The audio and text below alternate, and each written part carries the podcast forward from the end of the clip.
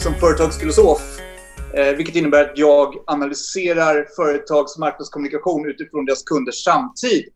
Och då utgår jag från humaniora, filosofer, sociologer, filos äh, psykologi, religion, historia, idéhistoria för att fånga upp hur kunderna uppfattar sig samtid och nutid. Och så tar jag helt enkelt och tittar på hur kommunikationen ska föras gentemot dem ur vårt vardagsperspektiv idag. En helt annan variant än klassisk marknadsföring. Men det låter skitigt. men du menar alltså där med för, alltså du, du menar att du ska försöka hitta var eh, kunderna finns eh, till, eh, till det företaget? Vilken pl plattform de använder sig av, till exempel digitala forum typ? Nej, det vet de oftast. Men idag så har du fruktansvärt mycket brus. Alltså alla står på scenen och vill nå ut till samma publik. Och det skedde eh, framförallt under 10-talet då alla klev upp på scenen och kunde föra fram sitt budskap. Det började väl egentligen, ja det började väl i webbchatten och så blev det bloggar och så blev det MySpace, så blev det Facebook, så blev det Instagram och så blev det det vi har idag då. LinkedIn, YouTube. Eh, problemet med det är att alla får börja prata och det finns ingen redaktör. Det finns en fördel och nackdel i det. Och nackdelen för företagen är att de drunknar också i det här bruset. Och min, min fråga då blir företaget så här, men hur ska du sticka ut genom bruset? Och då säger de, ja, vi kan ha printkampanjer, vi kan SEO och så här, jo, jo, men det gör ju alla. Och vad är din grej? Ja, men kan ha bra copy? Jo, men då för ut ett budskap. Vad du måste göra, det är att kommunicera med din kund. För då internet hände, så börjar vi kommunicera med varandra. Och då händer det någonting helt nytt. Därför vi idag sitter inte i ett Olof Palme-samhälle där Palme pekar med hela handen och överläkaren på SÖS pekar med hela handen och alla följer honom. Vi är alla aktörer i ett modalt samhälle och det förändrar hela bilden. Och det förändrar hur företag måste börja kommunicera med sina kunder. Och det är där någonstans jag kommer in. Sen kan man jobba på massa olika plattformar, men digitalt är givetvis en av dem. Mm. Eh, men det, och det går ju över till våran första topic som är, eh, ska vi se, eh, där, marknadsföring är död? Frågetecken. Just det. Och det är ju någonting som du håller på med ganska mycket Niklas, så att jag låter dig börja med, med ämnet. Mm. Vad betyder det? Död, det? Det innebär helt enkelt att, eh, precis som jag är inne på, att... Jag säga, 1996 startade jag internet. Jag vet att Alexander Bard brukar använda 1982 för det kom en, en, bok som heter Nätet och beskrev en science fiction då. Hela världen knöts samman i ett nät och det är precis det vi gör. Jag säger hellre 1996 därför då var årets julklapp Connect to Internet. Eh, och det var egentligen det som kickade igång hela jävla Sverige i att börja umgås på nätet. Och då kom först webbchattarna. De blev jättestora. Aftonbladet, Passagen, Exilen och många andra. Där man började umgås med varandra och även träffades IRL. Då, då. Eh, efter det så kom eh, bloggarna eh, och blev väldigt stora. Aftonbladet hade till exempel 20 000 bloggar tror jag. Eh, där jag var väldigt eh, medverkande och skrev en hel del. Och sen kom MySpace och MySpace utvecklades lite till en stor slags Facebook-variant men som sen då dog därför att folk gick över till Facebook av olika anledningar. Sen blev Facebook det stora och nu börjar vi kommunicera på allvar med varandra på riktigt. Och det som händer här, det är att marknaden tappar liksom möjligheten att lägga sig i någon av våra få reklamradiokanaler eller reklam-tv-apparater eller tv-kanaler som vi har och prångla ut sitt budskap under lägerelds-tvn där alla satt och tittade. Det börjar liksom sakta smula sönder. Vad som händer är att vi börjar sprida information till varandra och dela den. Och det gäller även företagen. Och nu kommer vi in i 10-talet och då får vi en stor ekokammare av influencers som liksom är på väg att tokdö också. Därför att influencers idag är egentligen bara personer som visar upp varor eh, för pengar. Och det börjar folk förstå. Och i det som nu händer, som jag brukar prata om på, på LinkedIn, eh, ligger attentionalismen. Och det är alltså, attentionalism är lika med närvaro gånger transparens. Och närvaro är ju hur liksom, närvarande du är hos dina kunder och transparensen är hur ärlig du är med det, din produkt, helt enkelt. Och ärlig du är som varumärke och varumärket är du. Och attentionalismen är den som kommer att driva algoritmerna till dig då vi väl kommer in i det fullständigt algorit algoritmiserade samhället. Då kommer den att söka upp de som har högst attentionalism. Och den byggas på närvaro och ärlighet. Och där ser man ju redan att marknadsföringen är död. För att marknadsföring handlar bara om att prångla ut ett budskap och vi är inte där längre. Utan vi pratar med varandra, vi kommunicerar med varandra. Och där byggs det upp helt andra mekanismer. Alltså kort beskrivet. Men eh, eh, vad, vad, säger, när du menar marknadsföring, alltså, alltså marknadsföring är ett så otroligt brett, eh, brett begrepp. Alltså det är allting från alltså, visitkort till eh, broschyrer till produktblad till eh, tidningar till radio till alltså sökoptimering, alltså allting där. När du menar marknadsföring är död så menar du att för företag att nå ut med budskap som är i pappersformat eller radio? Eller... Ja, notera nu, du räknar upp din lista, att du nämner bara envägskommunikationsmedia, förutom att du sist snubblar på ordet CEO, som är en klon däremellan. Så du räknar upp produktblad, broschyrer, visitkort, tidningar. Vem fan håller på med sånt? Liksom? Det där är ju dött. Det är helt värdelöst. Du måste kommunicera på nätet. Internet är Gud. Alltså, internet är Gud. Det är nya Messias. Vi måste förstå hur viktigt internet är. Vi går in i sensokratins ålder. Alltså, sen, sensorer kommer mäta allt. Du kommer ha satelliter uppe i himlen som mäter aktiviteter på jorden för att förstå klimatförändringar. Du har sensorer på kroppar, du har sensorer på dörrar som släpper in folk med dina produkter. Så, så du beställer någonting från IKEA så kommer du att tillåta med smarta lås vilka som får komma in i lägenheten och sätta upp din nya bokhylla. Så du kommer att få jobbet och är bokhyllan redan monterad. Alltså, vad fan, produktblad? Magnus, vad, vad känner du? Nej, men jag förstår ju lite vad Niklas är inne på här. Alltså, jag, och jag tror ju mycket som han pratar om här. Alltså att, när han sa att internet är Gud. Jag menar, med allting som eh, kommer med internet och sociala medier och kommunikation och storytelling och vad det nu kan vara. Det, det är klart. Alltså, jag menar, det, om, man, om man ser produktblad, det är ju en ganska det är klart du kan trycka upp produktbladen om du vill, men det är ju, det är, för det första är det inte särskilt liksom, eh, kostnadseffektivt. Du får plocka upp, eh, säg att du ska eh, printa upp eh, tusen produktblad. Kanske du får betala fem kronor per produktblad. Liksom. Medan att du gör en video och slänger ut på LinkedIn så får tusen tittare så kanske du spenderar I don't know, noll. Så eh, det är klart. jag håller med på det sättet att internet är gud och inte kommer bli ännu mer gud med tanke på ja, med 5G som kommer och varenda jäkla liten pryl kommer att vara uppkopplad. Till och med min snusdosa kanske kommer att vara uppkopplad i framtiden. Det, det hackar lite från ditt ljud Magnus. Eh, dra är det mitt ljud som hackar? Ja. Jag tror det. Hackar det nu också? Ja. Ja. Det, Nej. Då vet jag inte varför det hackar faktiskt. Nej jag vet inte. Nej, det, låter, det låter som... Eller är det, är det bara jag eller? Hör du Niklas att det hackar? Är det bara jag eller? Ja lite. Ja. Jag hör också att det hackar lite. Det blir lite... Dra ut och ut eh, micken och in och ut. Eh, Magnus? Ja. Nej nu, nu hackar det inget längre. En gång till Magnus. Säg hej! Säg hej till världen Magnus! Ja, hej världen här. En, två, tre. Ja, det hackar igen. Starta om eh, Focusriten. Ja, ja, men då kör du och jag så länge Niklas medan eh, han håller på att pilla lite så vi får ni Absolut. Men alltså, jo jag, jo, jag förstår det här att när du... Och, och för människor, det, vi snackar ju om monolog och dialog kan man ju nästan säga till det du egentligen pratar om. Att, att du vill att eh, det ska finnas, eller de forumerna som fungerar idag, det är när, när kunden och företaget kan öppet prata med varandra. Och du inte bara går ut med ett reklamblad. Men alltså min tanke är ju lite så att jag, jag tror ju att givetvis att det, det, är en grymt bra poäng. Eh, med tanke på att tryckerierna idag om man ska gå till företagssidan går ju, har ju det tuffare och tuffare och tuffare. Eh, det är tuffare för dem att, att överleva. Eh, industrierna har det, har det svårare att överleva på grund av att eh, nätet kommer. Eh, och, eh, och, eh, och det känner du Magnus, du håller ju på med, du håller på med båda delarna ju. Industrierna jobbar du lite med och du håller ju även på med det digitala. Ja, absolut. Vi kan ju börja med att fråga om det hackar fortfarande, eller? Nej. Låter då, då, ja, men då kör jag med Ready igen. Jag pratade lite om innan vad det gäller att jag tror ju också att internet är väldigt mycket gud och eh, att eh, liksom print håller på att försvinna väldigt, väldigt mycket. Jag jobbar ju själv liksom med, som ni ser här, mina dashboards eh, och liksom digital, eh, alltså digitala budskap genom, eh, genom dashboard som vi kallar det då. Så jag menar, självklart är det så att eh, som, som, eh, som Niklas var inne på där innan, liksom att, att eh, jag tror ju väldigt mycket på det, liksom de sociala medierna, man pratar med varandra.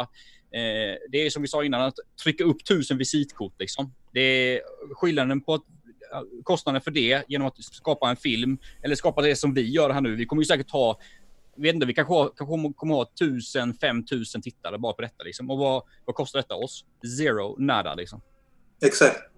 Ni har haft 10 000 respektive 11 000 på de senaste visningarna. Hur fan ska ni nå ut med det 1980? Liksom? Det är oslagbart. Jo, men absolut, jo, givetvis om man ska se till den biten. Men, men frågan är ju också, tycker jag, är lite sådär att själva, om, om vi, vi snackar medierna, för det är ju lite det vi pratar om nu när vi pratar om marknadsföring är död. Att medierna är döda, alltså gammelmedia som vi kallar det, eller hur? Med radio och eh, tv kanske och broschyrer och hela den här biten liksom. Det snackar vi om eh, är, är, är dött. Eh. Och jag menar, men, men samtidigt så är det ju så här att även nu när vi pratar om, om det nya så är det ju så här att det som du pratade om förut, det här med bruset. Alltså, det är inte så konstigt att brus, bruset har ökat ganska enormt eftersom alla har tillgång till exakt samma teknik. Eh, mm. och, och, jag menar, då, då, är ju frågan är att om, om den traditionella marknadsföringen är död, hur ska företagen, vad är det de ska använda idag för att nå ut då? Men för använder de samma kanaler som alla andra så kommer de inte nå ut ändå. Mm.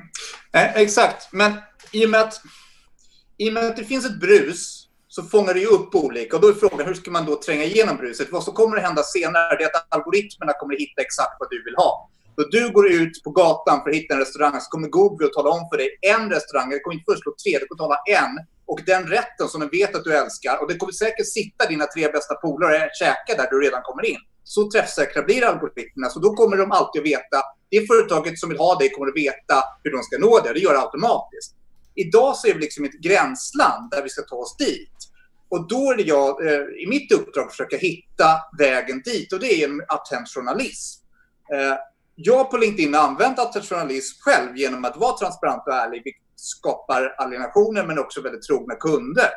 Så att med ett ärligt, rakt budskap så går du genom bruset. Okej, okay, men eh, ja, alltså, ja, men det, det, tror jag ju givetvis att du gör. Alltså genuiniteten och ärligheten att stå, stå upp för det du håller på med och, och, visa det gång på gång på gång. Så kommer du givetvis nå ut med eh, budskapet. Men sen är det ju så här att Eh, jag vet inte det här med alltså, ser, vi sökoptimering som är otroligt stort idag. Och jag menar alla vet ju hur mycket affärer som går igenom Google och hur viktigt det är att vara med på Google. Eh, och jag menar där i, i dagens läge så handlar, har det ju mest handlat om att vara bred. Att du har många landningssidor, håller på att säga. Magnus? Eh, ja, absolut. Och där, men där, där håller jag ju med Niklas. Där kommer du in också det här liksom med liksom vara autentisk och sådär. Jag menar, Googles algoritm för att eh, söka upp eh, bra sidor och bra texter och sånt har ju blivit extremt mycket bättre de senaste liksom, 5-10 åren. Eh, I början när SEO var stor, då, då klickade man in lite sökord och så skrev man det i sin kod, olika keywords sådär. Idag är det ju så att, idag är det ju som du skriver en artikel idag, så kommer ju, kommer ju Google crawla den artikeln och så kommer de bygga det på sina algoritmer om den här är relevant och sånt där. Så jag tror väldigt mycket så här, det som Niklas var inne på, det faktiskt är att man är väldigt autentisk och ärlig och, och pratar så. Det tror jag kom, algoritmerna kommer känna av väldigt, väldigt mycket mer i framtiden. Och likadant med SEO. Jag tycker man ser det eh, nu för tiden att det går liksom inte att lura Google på samma sätt som man gjorde förr i tiden. Förr i tiden kunde man lura Google med att man gjorde, ja, man skrev in lite keywords där, här och där. Idag är det verkligen att de sidorna som, som rankar bäst på Google, det är verkligen genuint skrivna sidor med liksom ett normalt språk och inte bara ett SEO-språk som, som bygger på att, eh, att framhäva vissa keywords så att säga. Så liksom autentisk text och ärlig text tror jag kommer gynnas väldigt mycket. Det är SEO-biten i framtiden. Men alltså, men då pratar vi fortfarande, då, då pratar vi i, i, i textformat liksom. Alltså, eh, nu har det ändå varit så att Först kommer ljudet om man ska backa lite då liksom alltså, Som radio stort och så tv, rörlig bild och, eh, och jag menar nu har det ju den, Hela den historien har ju upprepat sig själv när, nu när internet eh, kom och allting liksom bilder. Och sen blir det video nu som är aspopulärt. Alla ska göra video liksom till liveshow Det som vi håller på med nu. Det liksom, det, är det nya nu liksom. Eh, men, men då, då är ju fortfarande frågan är, hur, vad ska företagen använda sig av? Fortfarande i de här sektionerna liksom med bild, video eller text. För det, vi hade ju det som topic förra gången eh, Niklas. Att vi, vi snackade om vilket forum ska du använda dig av liksom. Alltså, och för nu pratar vi mycket om text här. Och då, går vi, då backar vi ju bandet lite mot vad vi haft tidigare liksom. Ja, precis. Men nu kommer det ju också ljudsensorer som gör att du kan detektera ljudfiler. Och du kan också bygga SEO på ljud enligt de källor jag har inom SEO-världen. Så att ljudet börjar byggas in i det här.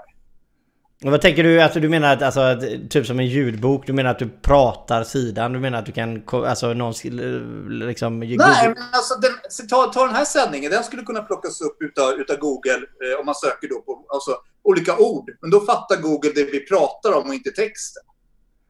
Okej, du menar att de... Okej. Mm. Och jag, Alltså, alltså, jag är... ljudoptimering. Eh, Jag tror, jag tror definitivt att det finns rätt mycket där och jag, jag undrar om inte det har börjat komma om man kollar på, alltså vi kan ju jämföra lite Johan, vi har gjort en del liveshows nu liksom. Och man kan ju tydligt se att vissa sprider väldigt mycket mer än viss, eh, vissa andra. Sen om det kanske är, har att göra med om vi har tajmat tiden rätt eller inte, det vet vi inte riktigt. Men jag tror att det finns ganska mycket sånt här nu som inte är offentligt. Precis som Niklas säger, att det finns, att, att att robotarna är så starka just nu så att de kommer känna av vad man pratar om. Så om vi säger nu till exempel då, ja men till exempel, ja, Folkhälsomyndigheten eller Corona eller någonting så kommer kanske den Ja. ranka annorlunda liksom och sådär. Medan om vi säger, eh, jag vet inte, något som inte är på tapeten just nu, typ eh, flyktingkris eller vad som ja, helst liksom. Ja, ja. Du kommer ju också kunna läsa av data i video. Du skulle kunna så här, du skulle läsa av videofiler där någon heilar. Så skriver du Sig Heil, då får du upp de som heilar i video. Och tidskoden så får du upp det. Jo men du menar du, ja, du menar, jo precis, jo men så snabb håller ändå algoritmen bli om du gör någonting som är hatiskt eh, i din Ja, videoformat. Då stänger ju de av det helst. direkt. Förvånade ansikten, vad du vill. Alltså du har ju en enormt duktig ansiktsavläsning redan idag. Jo jo. Kina bygger hela, hela, hela sin diktatur på att känna av ansikten. Och det är inte Mm. bara ansikten i Kina, det är ansikten i hela fucking jävla världen. Mm. Då Jo, kommer du till Kina så vet de vem du är direkt. Det är ganska roligt att du säger det Niklas, för jag är ju jag är ute och, och, och köttar ganska hårt mot Kina beroende på ja, politiskt och sådana saker. Och jag har Åh, ska vi slå flera gånger. följe? Ska vi slå följe, Magnus? Ja, det gör vi. Men då, jag, jag har ju tänkt på det flera gånger. Jag har jobbat i Kina ganska många gånger. Men nästa gång jag åker till Kina och jobbar, jag är helt säker på att eh, det kommer blinka rött när jag går igenom den här passkontrollen alltså. ja, det är inte omöjligt. Eller så blinkar det grönt och sen ser vi inte dig mer. Nej, det är alltså smart där. Bra där. Mm. Ja, Passar det? ja okej, ja men det, det ja, ja, nu ska inte jag säga att jag vet hur Kina fungerar men eh, ja, du menar att du är rädd att du har varit kritisk för Kina, du kommer inte upp på- på Naughty-list Magnus eller? Nej, men jag tror att, jag menar, så kommer ju i och med att liksom gräns, det, det, det finns ju inga digitala gränser. Jo, det finns ju digitala gränser om man liksom, om man så, sen, kör censur och så. Men jag menar, vi har ju ingen digital gräns mot vårt content mot Kina. Däremot så har ju de eh, censur med sitt content ut till oss. Så jag tror ju definitivt att eh, beroende på vilken plattform man kör eh, och sådär, så kommer det definitivt att bli så i framtiden att det liksom kommer ligga robotar som, som skannar sådana här saker. Det, det tror jag liksom finns redan idag, även om man inte pratar så mycket om det, men det är jag helt säker på att det finns redan idag. Jo okej. Ja, det är det med, med sensoriken, att den kommer ju nu. Sen- Sensorer kommer att bli den nya boomen. Som känner av allting. Och tänker du, alltså, du, och du tänker AI alltså i, i princip, det är det du tänker? Alltså det kommer finnas Ja, intellig- AI intelligens? Som, ja. Alltså, AI är en annan sak, men sensorer är ju de som läser av allt som du gör, allt som händer på jorden. Alltså, jag hade en skitintressant diskussion med en kille som bygger robotar. Han byggde sina första robotar till sin mamma. Och han satte QR-koder på blomkrukorna. Och då kunde roboten läsa av QR-koden och vattna rätt om det var en pelargon eller var en hortensia. Han var tio år när han gjorde det här.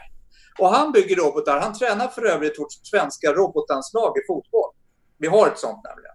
Okej. Han berättade att 2050 så kommer människan spela sina första landslagsmatcher mot robotar. Men de får inte ha wifi påslaget. Därför då kommer de slå ut människorna utan att blinka. Utan de måste liksom försämra dem lite grann. Så att sensorer är verkligen på en stor inmarsch. Och han sa också till mig att om vi skulle sätta AI på att lösa klimatproblemet, då skulle det lösa sig inom ett år. Och då frågade jag honom, eller jag, jag- då slog, jag skulle ställa frågan varför, men sen kom jag på varför, varför själv, varför man inte sätter AI på det. Och det beror ju på att om AI skulle lösa klimatfrågan, då skulle ju alla politiker tappa all makt omedelbart. Och det vill inte de. Och det är därför som tekniken är så pass tillbakadragen som den är idag. För att han berättar fantastiska saker som bara står på populärtidningsvetenskapliga tidskrifter och inte i dagsmedia. Och det är för att vi vet inte om vad som händer och det finns en anledning till det. Jo, men, jo precis, jo, men absolut. Sen, men sen är det lite så här att... eh, Alltså, jag vet inte hur långt, eh, om vi pratar den harangen, hur långt datorer har kommit till att, att känna känslor. Nej, det är, det är en bit kvar där. Det är det. Så, att, eh, så, så länge du inte kan... Eh, så, så länge de inte kan förstå känslan så tror jag att det är ganska smart att låta människor med lite känsla styra. Tror jag. Eh, än så länge i alla fall. Men i alla fall, sak samma. Men det, det vi menar med det, det du pratar med sensorer och kunna mäta saker och ting. Absolut, men det behöver ju ändå vara någonting som tar upp den här mätningen. Och i, dagens läge så, så jag menar du kommer ju givetvis kunna använda Facebook eller Google till precis allting. Men när det kommer till det företagsvärlden då, om vi hoppar tillbaka lite till, till den. Så frågan är då hur ska du dra nytta av det här om du vet att det här kommer komma till ditt företag. Men så här, om du är ett litet företag, du kanske inte har världens största plånbok. Och det som ligger framför oss nu då i marknadsföringen då. Hur ska man rikta sina egna insatser eh, generellt sett? Eftersom vi går ju inte in på vilket företag och vad de gör exakt. Men vad är det man ska tänka på som företag just nu för de kommande fem åren nu? Eh, vad, vad tror vi? Att vara 100% transparent i allting man gör. Men alltså, att, att, vara och att vara socialt intelligent. Alltså det som händer på LinkedIn nu, det är helt fantastiskt med hur folk får kunder genom att de är transparenta och gör affärer med människor de lär känna. Alltså, den nya tiden bygger på nodalism och nodalism är ett nätverk som vi bygger över hela världen. Och det gör vi via internet. Det är där vi hittar våra nya kunder och affärskontakter och skapar olika kreativa situationer tillsammans. Eh, egentligen så nära marxism man kan komma, förutom den värdelösa planekonomin, vilket är ganska intressant ur en annan aspekt.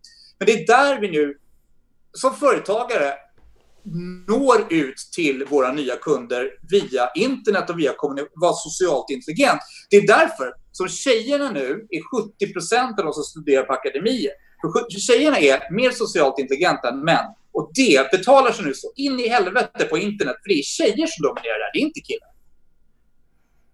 Det är vi nog ganska övertygade om, om man säger. Eh, och ja, men så är det. Eh, och Magnus, har du någonting att tillägga där eller? Nej, men alltså jag tror ju väldigt mycket på det som, eh, som diskuteras här. Liksom, jag vet ju själv, jag kör ju grymt mycket LinkedIn nu, speciellt nu sen coronaskiten drog igång liksom, så kör jag ju ruggigt mycket LinkedIn. Jag har haft, idag har jag haft tre digitala möten liksom, via Zoom här nu, som, men leadsen kommer ju från LinkedIn. Och jag menar, det är klart, jag menar, det, det är jäkligt enkelt. Alltså på LinkedIn, om du, om du driver en verksamhet som jag gör då, så, ja, så går du in någonstans och ser du en tråd. Och menar, det är bara att hugga på folk. Ja, men, om man kollar på den personen, ja, så har han den titeln. Jag bara, hallå, är du, ska vi ha ett möte? Jag, jag sätter upp mötet och jag skickar över länken direkt, så har vi möte en kvart. Alltså det är så jävla enkelt. Och ja. det är så extremt kostnadseffektivt. Jag menar, jag har, inte, ja. jag, har inte bränt, jag har inte bränt en spänn idag, men jag har snackat med tre riktigt bra beslutsfattare. Det kanske inte genererar affärer just idag, men jag är säker på att det kommer generera affärer längre fram.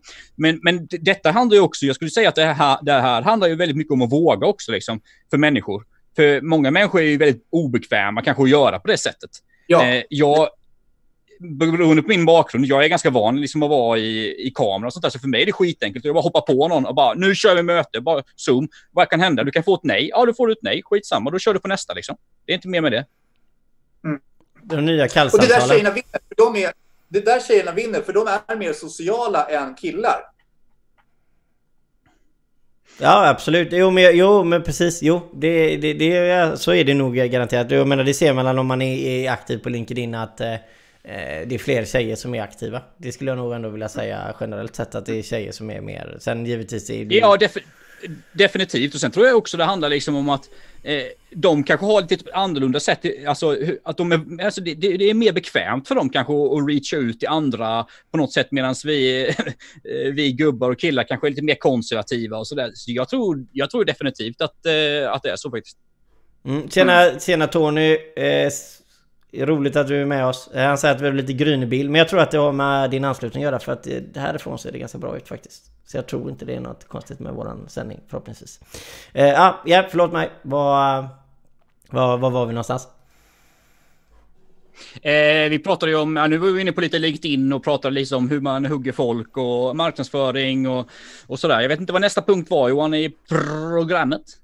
Nu ska vi hoppa över på någonting som Magnus eh, gillar, håller på att säga. Vi ska hoppa över på eh, vad man är i stöd eh, idag som alla... Eh, vilka stöd har man som företagare idag i coronakrisen? Oh, den gillar jag! Mm. Men, Nej men det är, just nu är det ju ganska... Alltså vi har ju varit inne på det i många liveshows innan liksom. Det är ju Ja, vi har ju korttidspermitteringar som rullar på. Vi har omställningsstödet är ju, eller omsättning eller omställningsstöd, vi kallar det vad som helst, men det, det har ju inte riktigt kickat igång in än och det är många företag som blir lidande av det. Eh, det sägs ju att det ska, ansökningarna ska man bara kunna göra första juli genom Skatteverket. Första juli är ju fortfarande en och en halv månad bort, så det, det kommer skörda många bolag eh, fram till dess definitivt. Och sen ska det ju vara en ansökningsprocess där också. Och eh, som vi sagt innan så ehm, kommer det vara en urvalsprocess om man har minskat mer än 30 procent av sin omsättning från 2019 då. Eh, samma period 2019 så kommer man ha möjlighet att ansöka det här. Men eh, ja, vi får se när den ansökningen kommer igång. Jag tror att de i riksdagen och regeringen de håller på, fortfarande på att fila på alla, på alla, mm, vad ska vi säga, eh, aspekter för hur, om man ska få söka och ja, vilka som får söka etc. etc.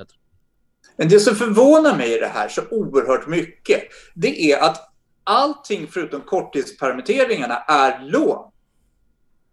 Alltså, Nej, om, Norge... omställningsstödet är inte det. Ja, vad är omställningsstöd för något då? Omställningsstödet är, om din omst det, det, kommer ju komma första juli, så det har inte kommit än. Så du har rätt på det sättet att än, än så länge så är det ju bara korttidspermitteringarna som är på det sättet som du säger. Men omställningsstödet ska ju vara då, alltså om du har förlorat eh, till exempel mer än 30 procent av din omsättning från 2019, vi säger, vi säger april 2019, om du har gått ner mer än 30 procent så kommer du få ersättning som inte är eh, lån. Det kommer vara direkta pengar från staten, inte bolagen. Hur mycket, hur mycket då? Helt beroende på hur mycket din omsättning gått ner. Men säg att eh, eh om du, det beror på hur mycket du omsätter. Men säg att du omsätter eh, en miljon i april 2019 och så omsätter du bara säg 500 000 i april 2020 så kommer du kunna få, jag tror det var någonstans 100, 150, 200 000 ungefär. Okej, okay. Då går de in och täcker upp en del. Men vad jag inte begriper är att i Norge, Danmark, Finland så går de ut och betalar alla företagen. Men det gör vi inte i Sverige. Och för mig blir det lite konstigt därför att om, nu är det många lån, det är mycket fasta kostnader. Eh, du har löner fler korttidspermitteringar så länge det håller. Det här är ju pengar som måste betalas tillbaka. Och hur fan ska företagen göra det då de redan är nere på noll? Det där begriper inte jag riktigt hur nej, regeringen nej. har tänkt. Samtidigt ja. så ger man till exempel kulturarbetare ett stöd som inte är lån. Men företagen håller vi inte vid. Och vad händer om företagen faller? Jo, då faller skatteintäkterna. Jag är inte mm. med på det här. Nej, men det är precis den kritiken som har kommit, liksom, att det har varit för mycket lån. Och det har jag, alltså, jag har ju snackat om det från första början. Att jag menar, speciellt för små och medelstora företag, om du förlorar så mycket omsättning eh, och alla, alla företagsledare som driver små och medelstora företag som är liksom ensamma ägare eller partners. Menar, de kommer inte ta massa lån för att täcka upp det här. För det är som du säger, menar, man ska ju kunna betala tillbaka de här lånen en, eh, någon gång. Och jag menar, det har ju visat sig också nu att de här lånen, det är ju det är inte alls många som tar dem för att det är ju, folk är rädda för att ta dem. Och jag menar, jag som småföretagare, fan, om min omsättning går ner så mycket, jag skulle inte våga ta lån. Absolut inte. Nej, men, det skulle ja, jag inte. Det är många som inte tar lånen alltså. Ja, Nej men om vi absolut. går till... Vi, vi, jag ska hoppa in snabbt. Eh, Erik säger Magnus är bäst utan protest.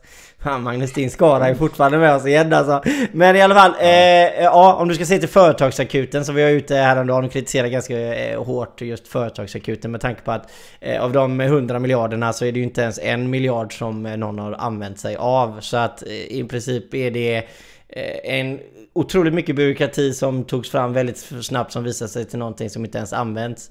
Och sen eh, måste jag bara tillägga det som vi pratade om förut så är det ju inte så att det, allting är ju fortfarande inte lån. Arbetsgivaravgiften eh, har ju, är ju är någonting som automatiskt dras av på din egen deklaration. Jag kan inte tänka mig att det är ett lån som företaget ska betala tillbaka senare. Utan det nej, är, nej, absolut nej. Så att det, det är nog mer, eh, vad du menar Niklas, är nog mer alla de aktiva sakerna du kan göra.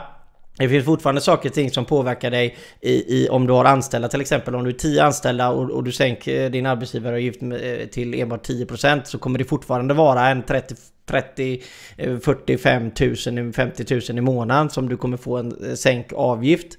Sen har du fortfarande hyresstödet eh, som du får halva av staten. Eh, nu var det, såg jag ut uppgifter om det idag. Att om vi kollar butikerna så är det knappt 40% av butikerna som har fått det stödet med tanke på att hyresvärden behöver också gå ner och sänka och därför har det inte blivit så mycket. Så ja, det är, alltså det är, lite, det är lite speciellt det stödet. För jag menar, det är inte så att hyrestagarna får ju inte det stödet. Alltså, vad, först måste man ju komma överens med hyres hyresvärden Precis. om att man ska få en sänkning. Precis. Och sen är det hyresvärden som i sin tur får ansöka om de här pengarna. Det, det, och den processen har ju blivit väldigt Alltså, men det är ju inget lån. Men det är inget lån. Nej, nej. Nej, precis. Nej, nej. Så att, jag vet inte Niklas, jag, det är inte, jag, jag, alla, alla, alla externa pengar du ska in i bolaget om man säger, de som du kan få staten med skatter och allting, eh, möjligtvis lån och de är ju, det är ju belåningar men jag vet inte om jag tycker att det är så jäkla mycket lån eh, egentligen, och, alltså så sett. Jag har lyssnat till, vad heter de nu, Svenskt Näringslivsinstituts VD. Mm. Tror han inte så? Mm. Magnus Henriksson om jag inte missminner mig. Mm. Han hade i en podcast på en flam diskuterat det här och han såg ganska pessimistiskt på hur regeringen har hanterat det här. Och jag är inte någon nationalekonom någonstans, eller företagsekonom, men när jag lyssnar till honom så ser jag ju någonstans att om nu alla andra länder i Norden utom möjligtvis Island, för det vet jag inte, men de trycker in pengar därför de inser att företagen inte får gå omkull. För går de omkull, då kommer det gå riktigt åt helvete. Sverige väljer en annan väg där en del är lån och en del är tydligen bidrag som kanske är lite svårt att söka på grund av byråkrati. Och man avstår att söka därför att om jag inte kan betala tillbaka så kommer jag gå i personlig konkurs det, någonstans så känns det här lite skevt skött av Sverige. Jag förstår inte varför vi har lån överhuvudtaget och vi har en sån låg statsskuld att vi skulle kunna ge pengar till företagen i ett års tid enligt Svenskt Näringslivsinstitut. Eh, alltså, ja, precis. Alltså, det stämmer ju att våra nordiska länder, eh, grannländerna, har gjort lite mer, varit lite mer frikostiga här. Alltså, jag tror också detta handlar om, detta är också liksom en ganska ideologisk fråga, liksom. Eh, det här med blandningen mellan, mellan stat och företag och sådär. Och av princip, jag är ju super, superliberal, så i princip så vill jag ju ha ett väldigt starkt liksom, eh, gränsland här. Men nu är ju detta en extremt speciell situation och som du sa där Niklas, alltså Sverige har en statsskuld på 35 procent.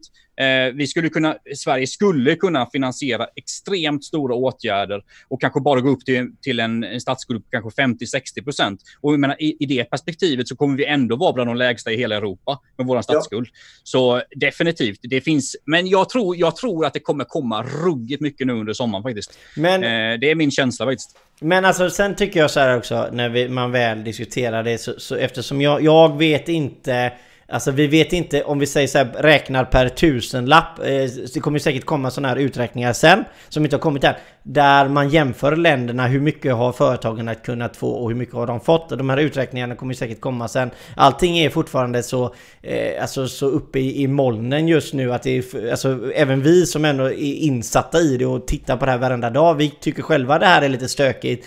När kommer det här beslutet? När kommer det här fattas? Alltså innan vi får reda på hur mycket har företagen fått per tusenlapp så är det svårt att tycka jag påtala exakt att även om grannländerna har gjort det så här och så här så, så håller jag givetvis med dig Niklas när du säger det att de, har inte, de, de, får inte lån utan de har fått rent stöd. Och, och självklart så, så, har ju det lite med attityd att göra tycker jag. Och eh, som, vi, som jag pratar väldigt mycket om attityd. Att den här att man ska gå in och, och tycka saker och ting är bra och sen vilja köra för att hålla igång marknaderna. Man kanske beställer den här grejen som man kanske var lite osäker att göra och så kickar man igång marknaden när alla vill framåt.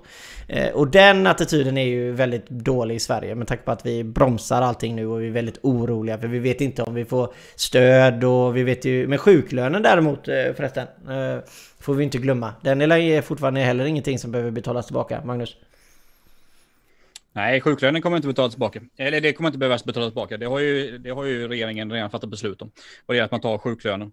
Eh, och karensdagen också för den del. Men så det finns ju ganska mycket. Men det, som sagt, jag tycker du var inne på något bra där Johan. Det är ju så att varje land eh, hanterar ju det här olika. Liksom, och Sverige har ju förhållandevis man kan ju tycka vad man vill om Sveriges strategi. Det kanske inte är någonting vi behöver ha superdebatt för. Men Sverige har, vi är ju överens om att Sverige har, har ju haft ett mer öppet samhälle liksom, än många andra länder. Och då kan man ju tänka sig att det kan vara så att eh, vissa länder då som har stängt ner kanske har gjort bedömningen då att då kanske man måste betala ut mer beroende på att i Sverige har vi ändå en någon form av marknad som fungerar. Även om den inte fungerar särskilt bra så fungerar den eh, kanske bättre än ett land som stänger ner allting där man inte ens får gå utanför dörren så att säga. Så, eh, men alltså, jag tycker det är så jäkla svårt. Jag menar, kollar man på vilka siffror det än är just nu. Jag menar, kollar man på dödstal och vad fan fasen än är. Vissa säger att ah, Sverige har högst i världen per capita och sen kommer en ny rapport att ah, i Italien har man räknat fel så de mm. måste vi revidera nu. Så det är, det är så jävla svårt. Men det är skitrörigt och ingen ja. vet någonting. Det, jag ja. håller med. Men vad, vad, säger vi alltså om, om, när vi, om, med de företagen vi pratar med? Helst om vi säger dig Niklas, du som är företagsfilosof som du säger så, här, så då måste du ha mycket kunder som är företagare. Och vad, vad, vad får du höra liksom? Vad känner du? Är det oroligt? Ja, det skulle jag säga. Folk har, folk har olika livslängd och eh, märker av en kraftig eh, sackning av kunder. Inte alla, men de flesta. Och är oroade över om de ska överleva överhuvudtaget. Och jag, jag, min partner på IT-sidan, han får tillbaka sin moms nu, för det kan man tydligen få. Men det dröjer till augusti. Så att eh, han sitter lite svajigt. Ja precis, han, har, han behöver likvida medel tillskott för, ja. Eh, till bolaget. Ja. Mm. ja men exakt. Jo, och det är ju... Ja. Och det är där det är ju... Då... Men jag är nog av den uppfattningen att vi borde göra mer som... Alltså även om jag håller med Magnus väldigt mycket, att det är svinrörigt och ingen vet någonting. Nu var Tegnell ute och sa att vi kanske aldrig får någon vaccin. Dagen efter kom AstraZeneca Aftonbladet och säger att vi kan fixa en miljard doser. Men det är så, så här är det hela tiden. Men jag, jag, alltså, jag, jag, är, jag är liberal precis som Magnus, eller liberal konservativ. Och jag, jag menar att vi måste hålla igång företagen. Vi måste hålla igång företagen. Det, det är bland det viktigaste vi kan göra. Och det, och det är lite... Ja. Nej, fortsätt du. Nej, nej, men alltså det är ju det här du menar med att, eh, alltså det som du, som vi, om vi backar bandet till det du menade förut här med att det är där den stora skillnaden är eh, för de som tittar. Det är ju där den stora skillnaden är om vi jämför oss med andra länder. Det är att Eh, företag har svårt att få in extra, extra likvida medel i bolagen idag. Alltså om du har, behöver tillskott i din kassa. Eh, vi har väldigt mycket fina avdrag som betyder att företag som kanske går redan bra, de kommer gå ännu bättre i de här tiderna för att de får ju också tillgodose sig de här grejerna. Utan vi, det som man hade behövt kanske det är då ett, eh, ett lån med 0% i ränta eller ett CSN-lån håller på att säga som vi tar till våra studenter till exempel. Där borde vi ha till företagen egentligen med alltså 0,05% i ränta liksom. Bara för att det ska vara någonting. Det hade man ju kunnat tycka är, är annorlunda. Men vi kommer se om vi ser till konkurserna så har vi ju redan ökat eh, ganska mycket och vi kommer ju eh, inte minska. Utan det här är ju fortfarande, vi är ju fortfarande väldigt tidigt inne i detta. Alltså om det här kommer fortsätta längre så kommer vi se enorma siffror. Vad har vi 500 000 som är hempermitterade redan? Eh, och, och, jag menar, och de kommer inte, det kommer ju inte minska liksom. Det kommer ju bara öka. Nej. Ja, och de, eh, de här företagen som, förvärv, som förvärvat familjeföretag och livsverk. Jag är övertygad om att folk kommer att ta sina liv. Övertygad om det, ja. Ja, ja övertygad om att folk kommer att ta sina liv. Eh, William har en generell fråga här ska säga. Bör man investera i företag så här i coronatider? Eller ska man, vad ska man göra med sina tillgångar? Tips på företag som anställer nu? Frågetecken. Mm, alltså, vad det gäller all, jag brukar aldrig rekommendera investeringar. Jag tycker inte man ska rekommendera investeringar. Man ska, man ska bygga sina egna tankar om saker och ting. Men, men det är klart att det finns, ju, det finns ju branscher och så just nu som inte har tagit lika mycket stryk som andra branscher. Jag menar, gå och köpa ett flygbolag just nu kanske, ja det, det vet inte jag, det kanske är bra, beroende, det vet jag inte. Men man, man kan ju se tydligt olika branscher slå i olika hårt. Så, eh, jag tror man får bild...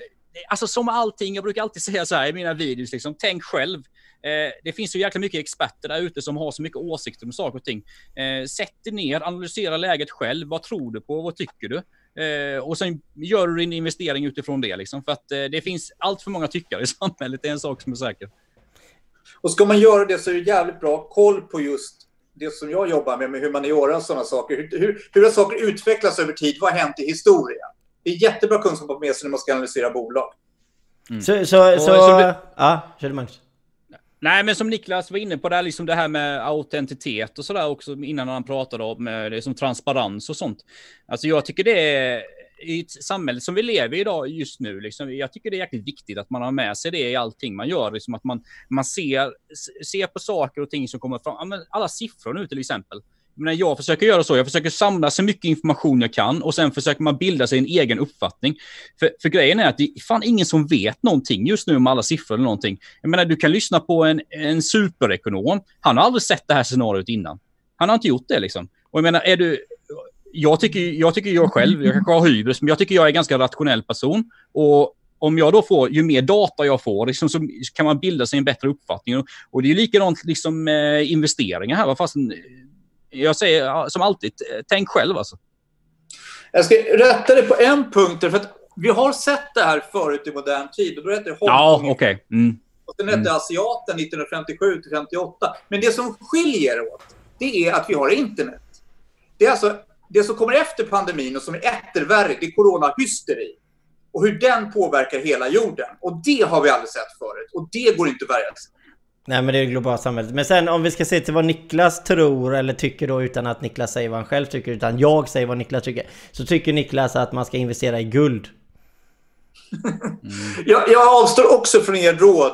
Men om, men om du ska prata till hur saker och ting har varit om man ska ta information från förr så är det ju så här att allt, varje lågkonjunktur så köper du alltid guld. Men eh, jag skulle inte heller rekommendera det för att allting är ju fortfarande alltså, upp och... Ska, ska du investera någonting så gör det i någonting som du är väldigt, väldigt duktig på eh, och du tror på. Eh, dela det absolut bästa tipset du kan alltid ge och det är ett generellt tips som funkar alla dagar i veckan liksom. Eh, William säger mycket på bra poänger. Ja men det var roligt att höra att du tycker det William. Eh, eh, Eh, I alla fall om vi ska gå vidare från eh, eh, stöden. Eller har vi något mer stöd som vi vill prata om? Är det någon som har något? Nej, men alltså eh, vad det gäller stöden generellt, liksom det, eh, det kommer, jag tror det kommer, i och med att vi närmar oss semestrarna här nu och det, semestrarna har ju varit en del som varit uppe i diskussionen hur det kommer bli med folks semestrar och sådär. Det finns ju extremt många löntagare i Sverige, inte alla är inte företagare som, eh, som bygger sin egen semester lite sådär om man kan eller inte. Men det, jag tror att det kommer komma upp mycket faktiskt de närmaste veckorna här, hur det kommer göras med alla semestrarna och vad det blir för, ja, om det blir någon slags eh, något paket när det gäller det, det vet jag faktiskt inte. Men där tror jag det kommer komma. Vad tror du, vad tror du om semestrarna, Niklas? Jag tycker det är jättesvårt. Alltså, det är så, jag har så svårt att spekulera överhuvudtaget. Men du är, fi, du är ju för fan filosof. Det är ju jävla... Ja, men, jag är inte futurolog. Inte jo, än, det, det är ju det du jobbar på jag jobbar på, men jag ska inte gå in. Jag har väldigt svårt att yttra mig vad som kommer hända med semestrarna. Jag har så, de företag som inte har pengar ska man kunna ge semestrar. Jag hoppas ju att sjuksköterskorna får semestrar. Det hoppas jag verkligen. Men det mm. kanske inte finns möjlighet att ge dem semestrar för för mycket äh, patienter på IVA. Jag har ingen aning. Okej, så tycker vi att man ska kunna... Tror att det kommer komma en, en, en, en förordning som säger att företagen kan tvinga personalen till att ta semester? Vad tror vi om det? Tror vi att det kan bli så att om du väl har en dipp som företagare att, att eh, den anställde tar semester eller tar ut sin semester då till exempel? Så att du får om, ja. om det går så dåligt? Nej, men jag tror det kommer komma. Alltså vad, exakt vad det kommer vara så vet jag inte, men jag tror det kommer komma grejer här vad det gäller semestrarna faktiskt, för att det är så jäkla speciell situation vi är just nu och sen får man, får man ju också liksom ta in i aspekterna att det är väldigt mycket människor som är korttidspermitterade och eh, som det har varit eh, som jag har pratat om innan, jag har ju inte varit så helt förtjust ur liksom en liberal synpunkt att man inte har ställt, man har i princip inte ställt någon, några krav överhuvudtaget på de här permitteringarna. Och där tror jag också det kommer komma någon förändring liksom beroende på om folk är eh, permitterade och vad, att, att, man, att staten ställer något slags motkrav både på företagen och på människorna som är permitterade. Så jag, jag vet inte, jag tror som sagt, jag, jag, jag, vill inte spekulera för mycket, men jag tror det kommer komma snart alltså, saker, speciellt ju närmare semestrarna vi kommer. Jo men jag, ja precis, jag, alltså jag är ju väldigt pro-företagare. Det har alltid varit liksom, jag har ju varit företagare i, i princip eh, halva mitt liv. Säga.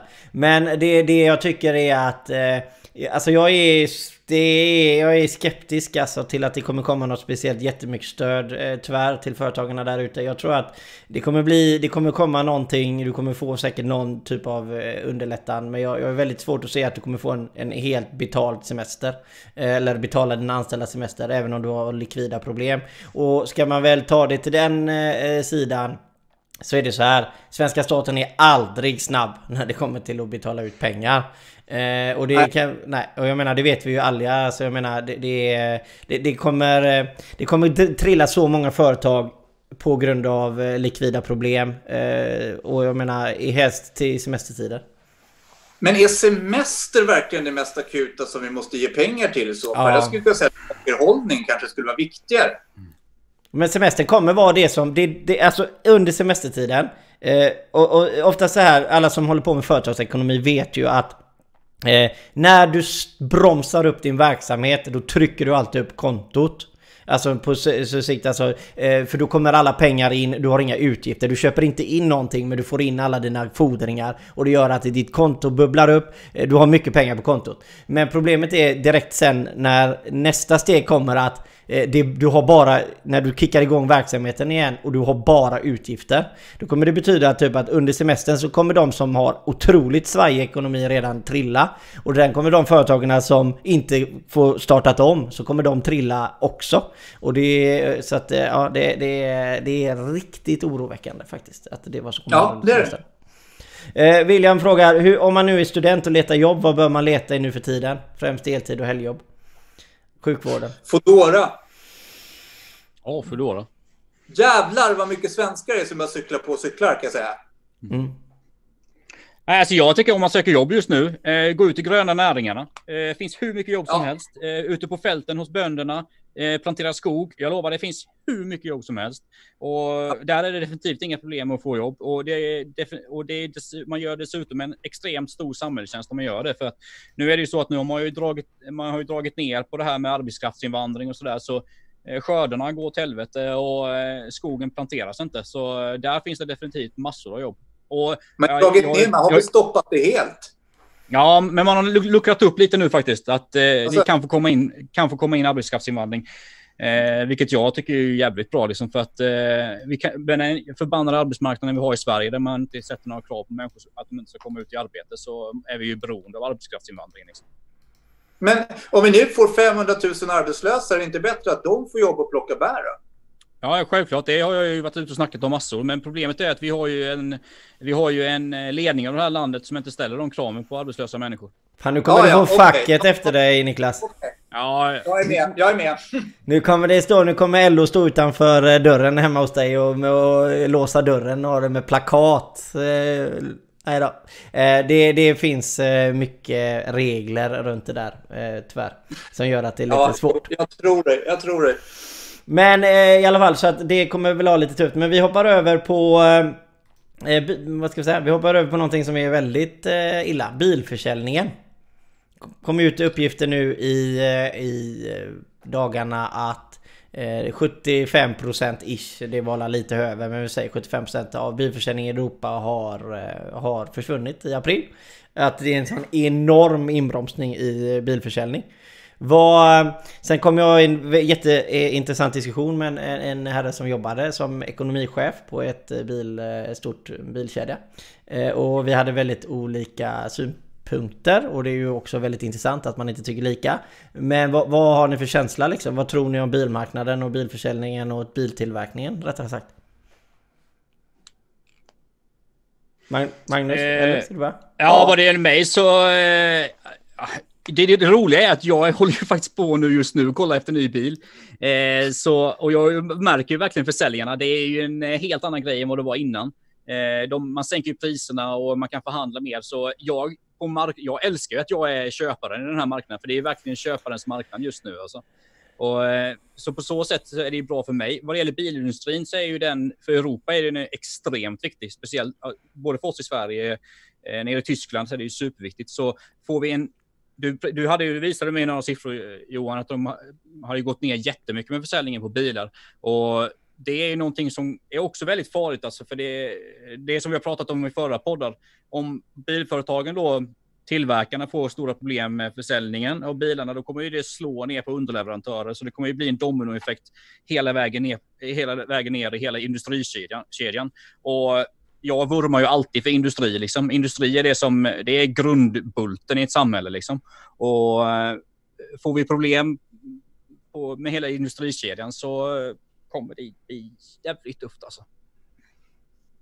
Ja, alltså jo, jo, men det, det är vi ju helt... Eh, med tanke på att Sverige, det, det är bara sänkts, eller bara sänkts, nu är ju extremt stora siffror med 35% ungefär. Eh, och det är ju extrema siffror, alltså ska, om, om vi pratar... Det, det är alltid roligt när man pratar procent eftersom det är alltid svårt att sätta in procent i verkligheten med tanke på att 1% av 100 kronor är inte speciellt mycket men 1% av 100 miljarder är, är väldigt, väldigt mycket pengar. Eh, men om vi ska se till den totala försäljningen och vi säger 20 35% så kan folk förstå att det är enormt stora volymer. Och det är enormt stora eh, volymer av likvida medel, alltså tillgångar till företagen som försvinner från deras konto. Även om eh, bilindustrin har ändå varit lite uppblåst får man ändå säga. Priserna har ju ändå stigit hela tiden. Eh, Så, så är det ju så här att det täcker aldrig upp för den här tappet som vi har gjort nu. Eh, Och sen kommer vi in i en kommentar. Tony säger vilket bra för oss som lagar bilar.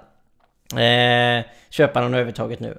Vad, vad, tror vi om eh, den begagnade marknaden eller om vi säger reparationsmarknaden? Om vi säger om tillverkningen av nya bilar stoppar in så betyder ju det i andra steget att den begagnade marknaden bör ju öka med tanke på att folk använder eh, Eh, är mer sparsamma. Då kanske man reparerar sin gamla bil istället för att köpa ny. Eller vad har vi för eh, topic eller synpunkter där? Niklas? Men handlar det om att, att ersätta med begagnade bilar? Handlar det om att inte använda bilen överhuvudtaget? Handlar det om att vi är på väg in i det liksom klimattänket som nu hockar i coronatänket? Att vi liksom ska gå tillbaka till mycket mer kollektivtrafiken eller att vi ska eh, bo jordnära och så vidare. Alltså, vad, vad är hönan och ägget i frågan? Är, är liksom, har det med pengar att göra eller har det också att göra med att folk börjar tänka annorlunda? Jag tror ju alltid att allting har med pengar att göra. Utan eh, det brukar bli summa summarum eh, tyvärr, även om man inte vill det. Så, eh, men, men Magnus, ja. har du något take? Har du något take Nej, men jag tror ju att definitivt att begagnatmarknaden kommer få sin uppsving utan problem, utan att snacka. Men rent nationalekonomiskt, folk får mindre pengar, folk blir arbetslösa. Man kommer inte lägga lika mycket pengar på en ny bil. Vad kommer man göra istället? Man kommer gå och kolla på en begagnad bil eller så kommer man reparera sin, sin bil som man redan har.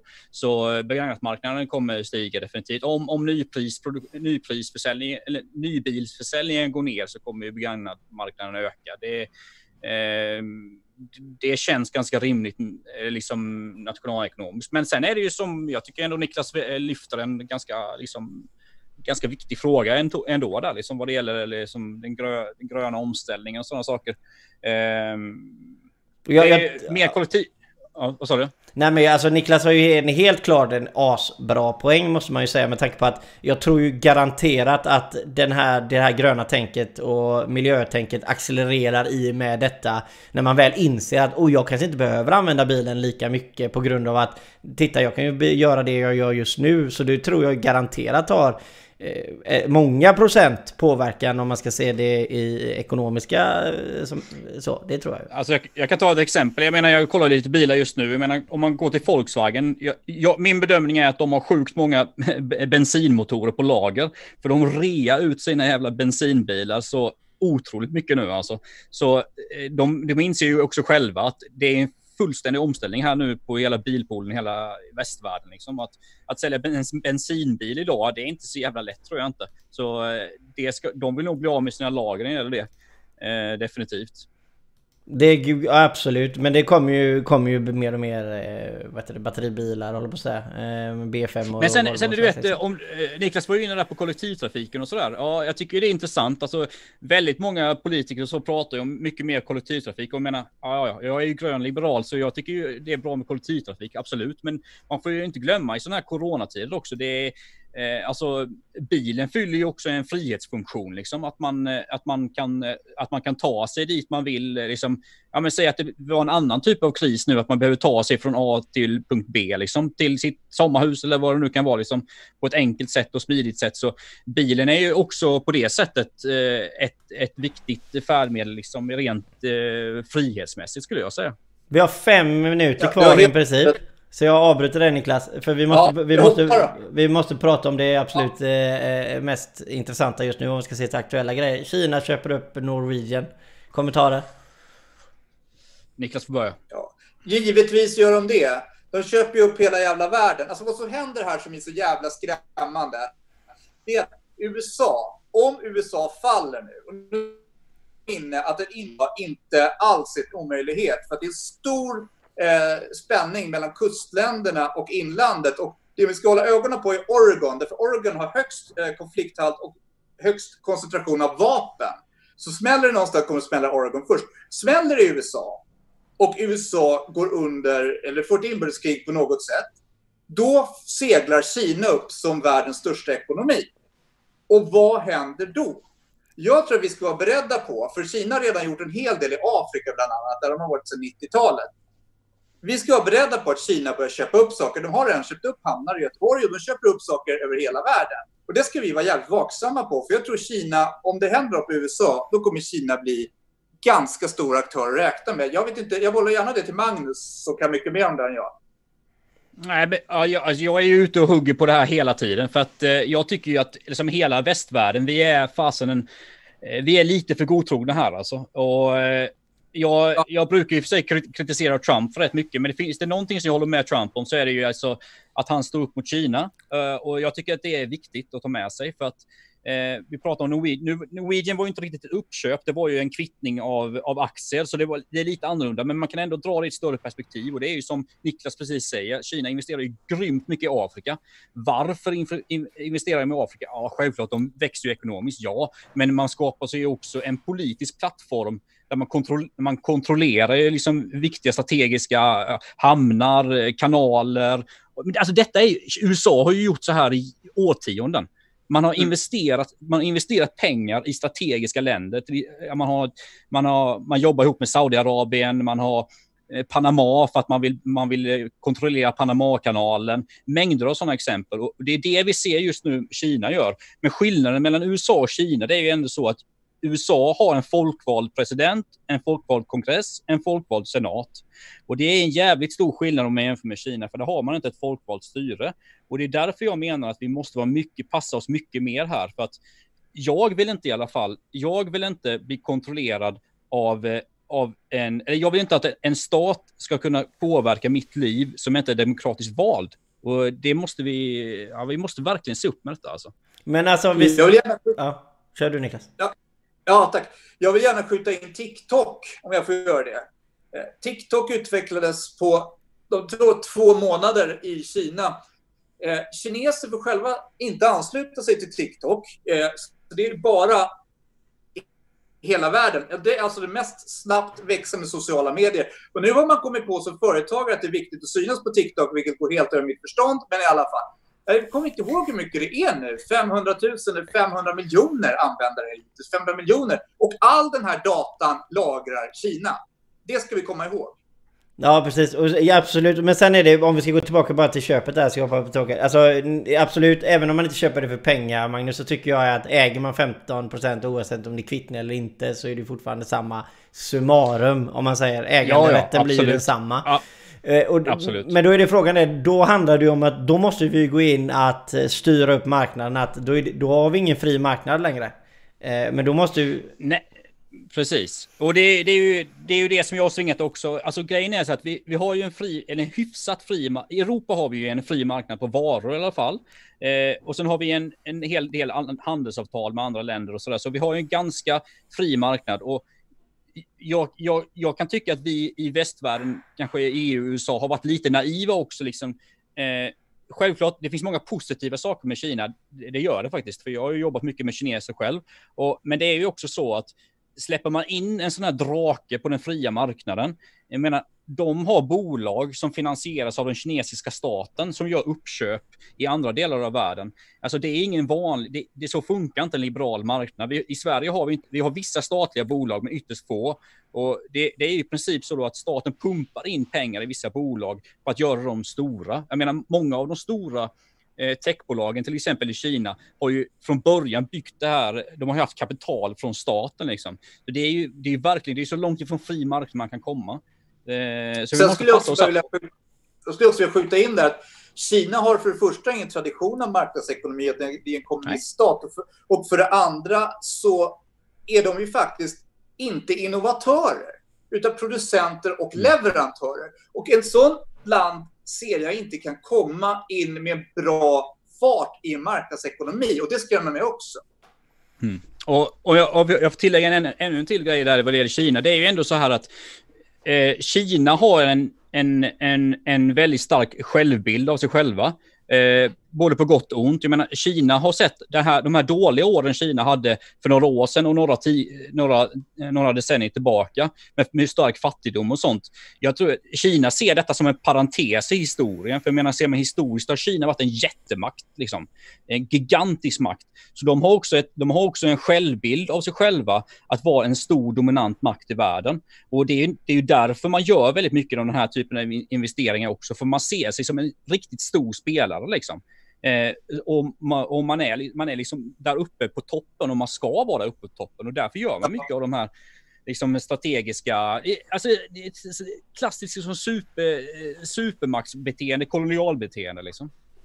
Hur ser du Magnus på om Kina seglar upp och blir den största ekonomi? om man kontrar deras relation till Ryssland. Hur ser du den utvecklingen? Ja, men alltså grejen är att Kina, Ryssland jobbar ju lite liknande om man kollar rent säkerhetspolitiskt. Liksom med Kina, nu, nu, Ryssland är ju liksom, de är ju bara en liten spelare om man jämför med Kina nu för tiden. Men Ryssland jobbar, jobbar ju också mycket med så här strategiska uppköp och sådana saker. Men, men jag menar, några år, jag vet inte vad det är, två årtionden, sen är ju Kina världens största ekonomi. Så det, och det, det kan ju vara så att den här, beroende på hur det går i USA nu med ekonomin, så kanske Kina är ännu snabbare världens största ekonomi. Och, så att de kommer bli världens största ekonomi, det, det råder ingen tvekan om, tror inte jag. Men de tappade Men... ju med Trump, när Trump var stark innan coronakrisen, så tappade ju eh, Kina mot USA. Det kan vi ju veta också. Eh, ja. Ja, ja, ja visst. Men, men att, att Kina kommer bli världens största ekonomi, det, det, liksom, jag tvekar inte på det. Frågan är vem som kommer, kommer följa efter. Kommer det vara USA eller kanske kommer det vara Indien? Indien är ju också en gigantisk land, liksom, fast de är ju en demokrati så det kanske går lite trögare. Men det är ju tillverkningsländerna som tar över liksom. Det är, mm. ja, men det var eh, avslutningsord eftersom vi har redan bränt över ett par minuter. Det är, vad, vad vill vi avsluta med? Niklas? Ja, nej, men jag hoppar tillbaka till introduktionen och det är kanske anledningen till att jag blev inbjuden då att marknadsföring är död och det är dags för företag att titta på attentionalismen med eh, närvaro gånger transparens. Att man, man är sitt, sitt eh, varumärke helt enkelt. Det blir tydligare och tydligare och det är det som algoritmerna kommer att hitta om få år. Grymt. Magnus? Nej, mitt, jag brukar köra sådana här grejer, men alltså, i och med att jag är så jävla marknadsliberal, alltså jag, jag bara Eh, fri marknad, det är någonting vi ska satsa på. De här grejerna som är just nu, de måste vara alla de här stöden och eh, lättnader och sånt. Det, det måste vara tillvar, eh, tillfälligt. Så fort som möjligt så ska vi gå, gå tillbaka och skilja mellan stat och företagande. Och, och då avslutar jag med att tacka för alla som har tittat och så hoppas att ni får en fort, eh, fortsatt fre, god fredag så att säga. Ha det nu så himla gött. Tack från oss. Ja, tack så mycket. Hej. Tack.